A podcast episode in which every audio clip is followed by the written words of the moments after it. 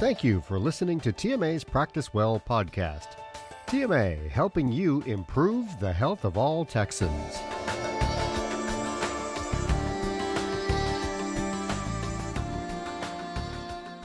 TMA has a long, proud history of promoting patient rights, advocating for physicians, and providing real solutions for your practice. We can accomplish so much when we unite in one voice. Call the TMA Knowledge Center at 1 800 880 7955 or visit texmed.org to find out how you can join or renew your membership today.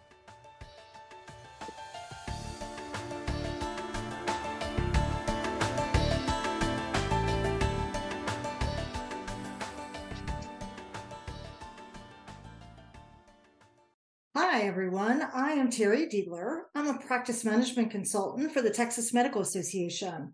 I'm passionate about sharing my 30 plus years of experience with physicians in Texas. And I'm here today with Dale and Kelly Cooper from U.S. Capital Wealth Advisors. They have some great information to share with you, and we greatly appreciate them taking the time to share this important information with our members. I'd like to first introduce you to Dale and Kelly. Hello, Dale and Kelly. How are you today? It's fine. Doing great. Thanks. Good. Now tell our members a little bit about yourself and what you do. My name is Kelly Cooper. I'm a wealth manager and certified financial planner for U.S. Capital Wealth Advisors. Uh, we are a fee based financial planning and investment group based in Austin, Texas, with $6.5 billion under management. And Dale? I'm Dale Cooper.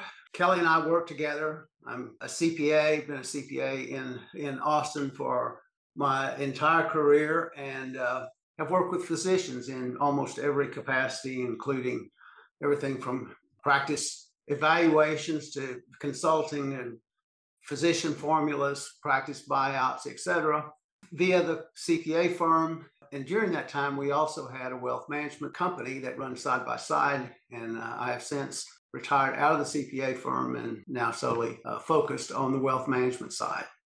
Well, great. It sounds like combined, y'all have a lot of information to share with our members. And again, we greatly appreciate that. So, um, physicians who are finishing their many, many years of education and training right now are focused on paying down their debt and not necessarily on building their wealth. Tell us why it's important that they do both. Well, that's a good question because most people that most doctors that come out of fresh out of med school have substantial amount of debt or may have a substantial amount of debt. Probably the most important thing to do when starting out out of med school is to meet with a financial professional and with your spouse or your business partner whoever that may be and talk about the options for your debt. Uh, loan consolidation is a is an important thing to look at if that's a possibility for you and then developing a plan to start paying down that debt. Anything to add to that Dale well, I think the you know the, the main problem is I think that uh, you know coming out of med school and starting practice, you, they're kind of caught between this temptation to up their lifestyle, but pretty drastically, and pay down their debt. And in that process, with those two pulling at them, the savings capacity or the, the want to save is kind of put on a lower tier. I think bringing that savings to the forefront early is very important. Absolutely. So, Kelly, you talked about talking to a financial professional. So, when you're seeking a professional, you know, financial professional, what should they look for in their financial advisor? Well, when you're starting out looking for for someone to work with, it's great to shop around. And it's great to ask questions to the advisor that you're meeting with. I'd probably say one of the most important things is to find somebody that you like and someone that uh, agrees with your values or has the same values as you do and I may be a little biased to this, but I'm a certified financial planner. And we are fiduciaries, meaning we put the client's interest ahead of our own. We make uh, investment decisions with your best interest in mind. The CFPs go through a lot of training and testing and licensing to attain those marks. And so we have generally quite a bit of knowledge in the various areas of finance.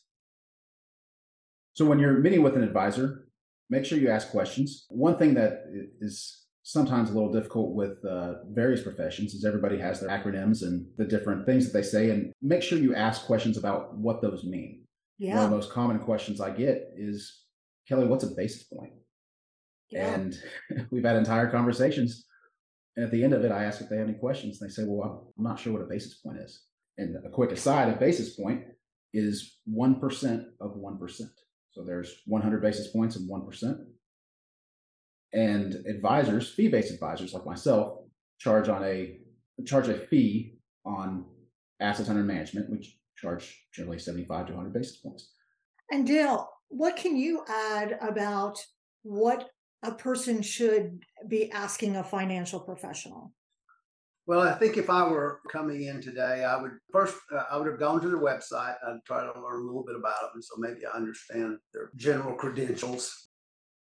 You got to find somebody you can trust. It's one thing to earn interest and dividends, and it's another to get your principal back. So your look at trust is probably number one. So I think as you meet with the advisor, trying to establish that that trust and relationship is really important.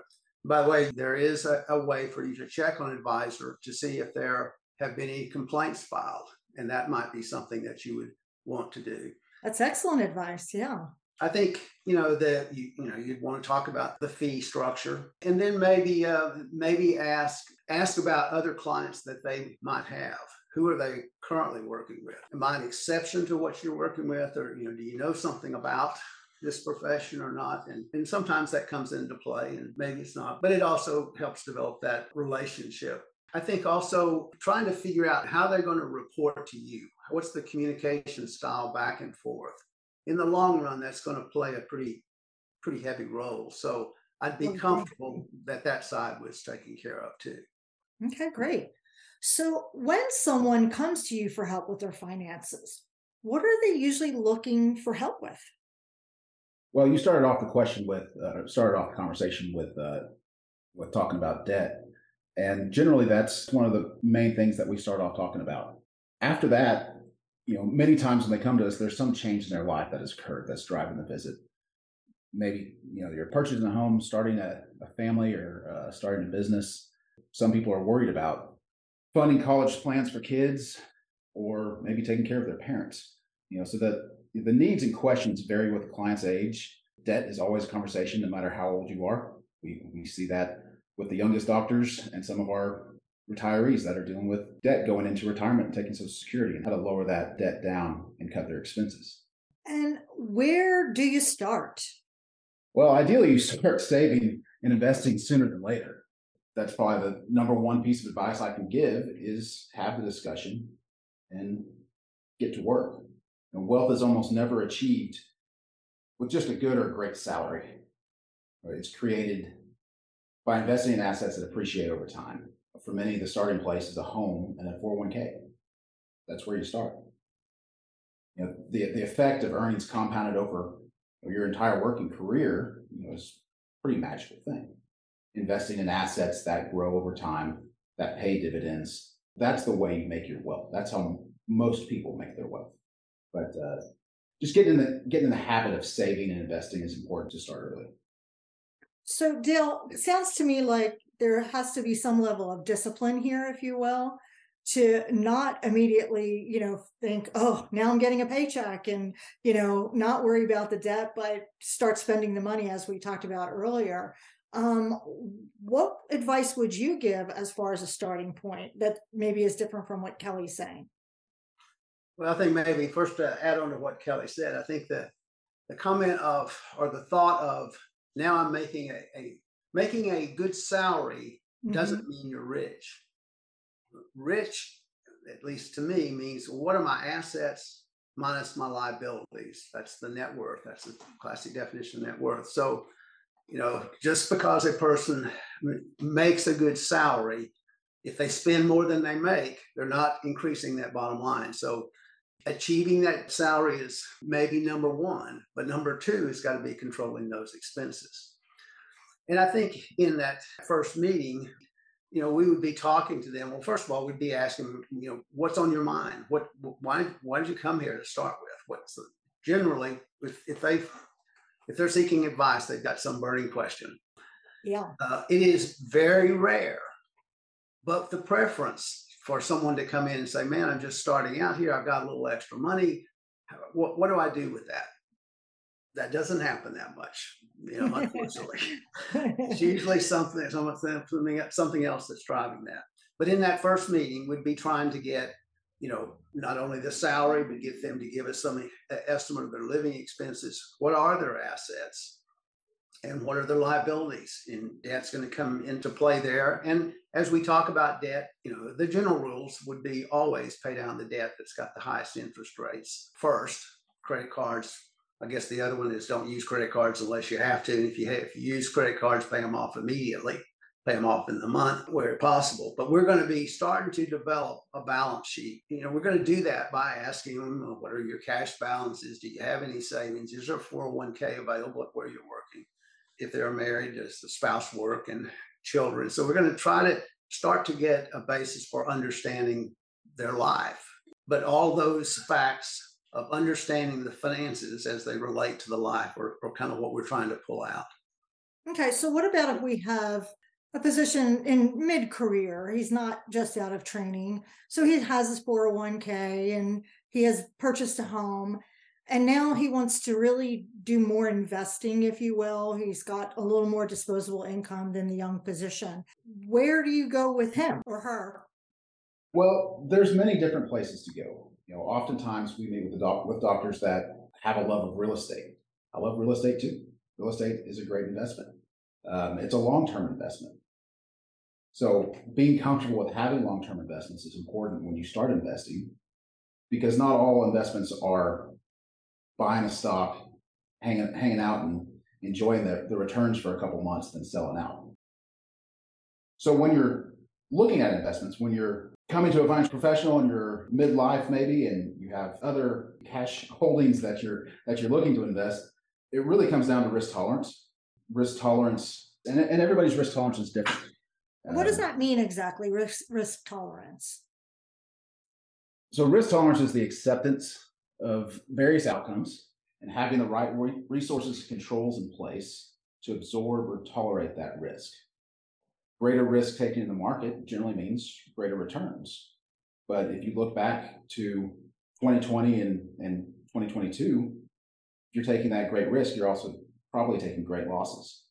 So having a acceptable risk tolerance is really important because you know you, you just have to be able to to take those losses and continue to move on so will the risk tolerance vary by the age of the physician investor absolutely everybody's different generally younger people should be more risky when when you're younger generally starting out you're starting to make money you have a long time until you retire you know, we're looking at this as retirement age of 65. If you're 30 or 35 years old and you take a loss like in 2020 or 2022, you have 25, 30 years to make that money back. Right, right. If you're if you're 60 years old, and we we have plenty of clients that are very aggressive in their 70s, 60s and 70s and even 80s.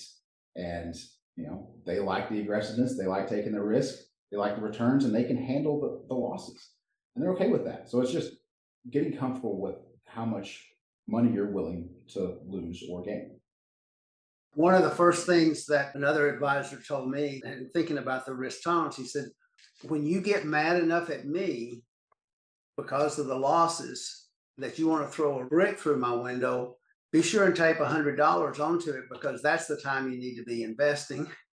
uh, and then he went on to say, the job of an advisor is to keep you seated when you're trying to jump and, and run, if you got the right t- risk tolerance set, we want to hang in there.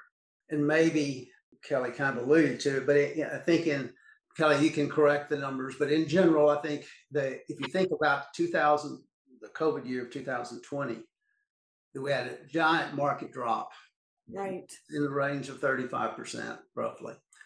So if you had invested a thousand bucks and you sold out at the bottom, you're going to take a 30, 34% loss. So you're going to get whatever, 660 bucks left. Mm-hmm. At the same time, if you held on through the entire year, the market, the S&P was up 15% or 16% in that range. Yeah, so you would have your $1,000 plus another 16%. So now if you if you said, wow, I can handle that risk and my risk tolerance is, is okay. So that person stayed in that time frame.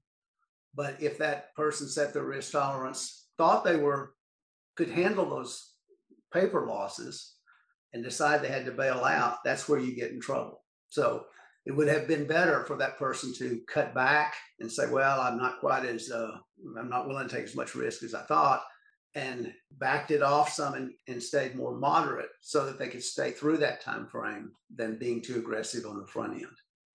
And what other avenues are there? What other ways are they able to invest other than the stock market? There is a huge supply of investments in the world.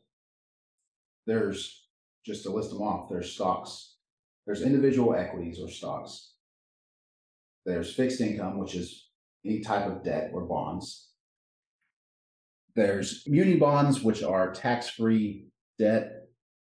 There's private equity, there's private credit, there's all sorts of private companies that you can invest in. And that really goes to the effect of you know the risk tolerance. You were talking earlier about the uh, the doctor, you know, middle of his career, maybe making a fairly sizable paycheck. If his risk tolerance is high enough, using private equity and private credit type of investments can get you that return that aren't correlated to the market. And correlation meaning that if the stock market goes down a, a thousand points, generally these don't move in that. They the stock market doesn't have any effect on what the investments are are inside this. You know, and going back to my to my dad's story about COVID, COVID was a learning year.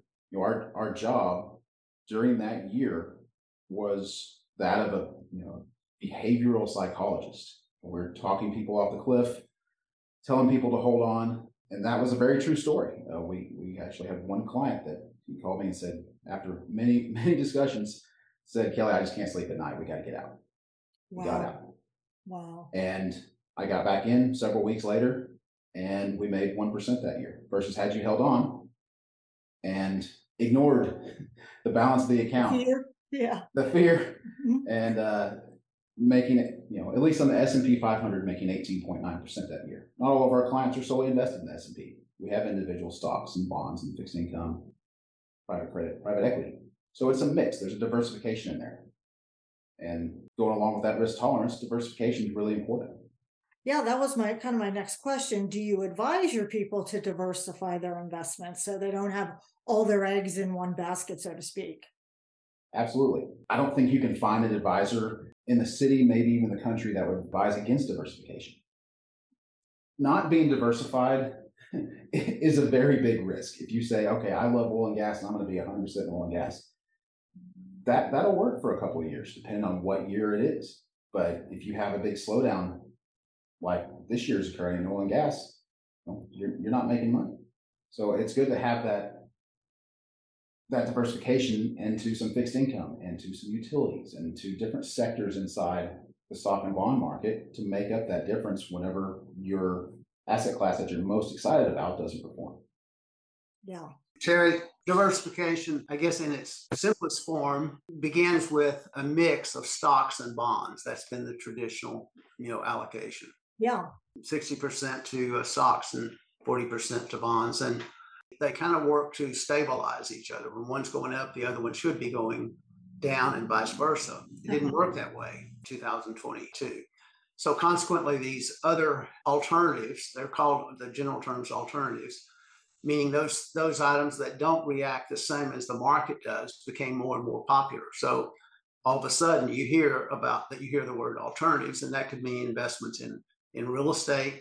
You can invest in real estate through the market, that's called a REIT you can invest in private equity. You can invest in private credit, you know, too. So, and, and then those are the broad categories of diversification. And then if you think about diversification, even within the stock side, you've got large caps, mid caps, and small caps, and then you've got, you know, you've got tech, and you've well, you've got at least in the S and P, you got 500 choices there of different companies. They don't move in the same direction. You know, if you mm-hmm. listen to the news now, it's all about AI and so anybody that's has AI in in yeah. their products is, is doing well, or that's the hot topic right now. So right. Um, anyway, diversification is a very broad term, but it means not only in its broadest term between stocks, bonds, and alternatives, but down once you get in those categories, again, there's diversification in there too. Let me ask you one other question. So, there, many times, physician surgeons get the opportunity to invest in other healthcare facilities, whether that's you know, a surgery center, you know, some sort of uh, ancillary in- income, if you will. Are are you able to advise them about that investment, or is that something they need to go to their own personal CPA to work with them on? Well, that's really common. We see that a lot. You know, that's more of my father's realm because in terms of the investment side of things, you know, we do use a financial planning software. And inside that software, we build out their entire financial life, all of their assets, all of their liabilities. We can project that over long periods of time. But you know, that's a private call it a private equity investment. Is basically what that is, is an investment in another another doctor's office or surgery center. We can absolutely advise on what to do with it and, and what the you know positives and negatives and potential outcomes are. But it's not something that we can, you know, manipulate or move around. Generally, we're talking about it, and my dad has, you know, a great amount of experience in this area, and I'll let him pitch in there. You know, I think we can more than tell advise them of you should or you shouldn't. I think it is more of the right questions to ask.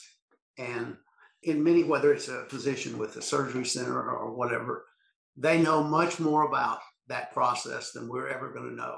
You know, so you know we're going to make sure though that they look at the financial statements and their due diligence. You help them do their due diligence. Right. It's just yeah, you're you're right. It's the due diligence side of it, but that is a little outside the scope of the typical investment advisor. That is more the due diligence side of it than what we do.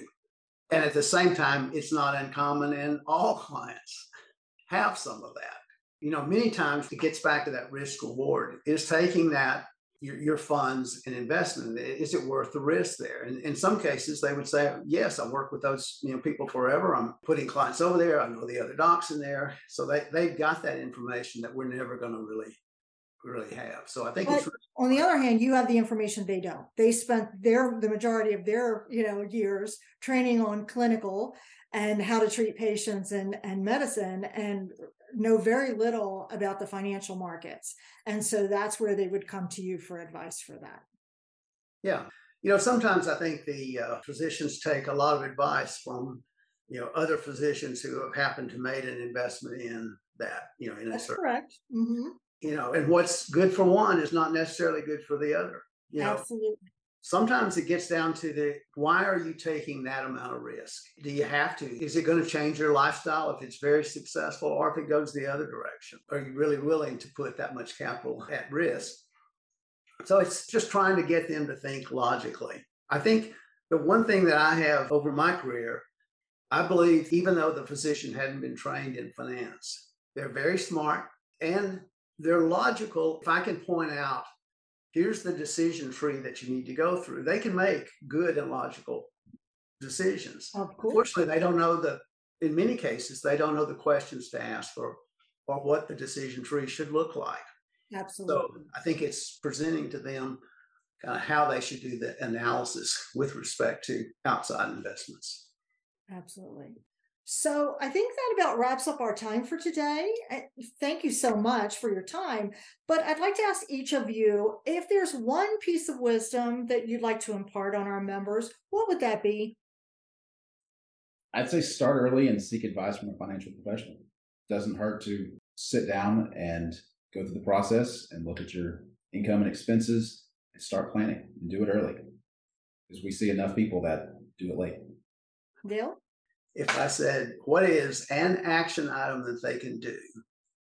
I would say, well, first of all, take the obvious that they should be funding their 401k to the max, hopefully. So that would be the first piece of advice. But after that, I think, you know, if you get back to this temptation to increase lifestyle and pay off the debt, I think I would say set up a reoccurring amount, some amount, and either transfer that to your a savings account or hopefully maybe even to the advisor that you've worked with and start that process.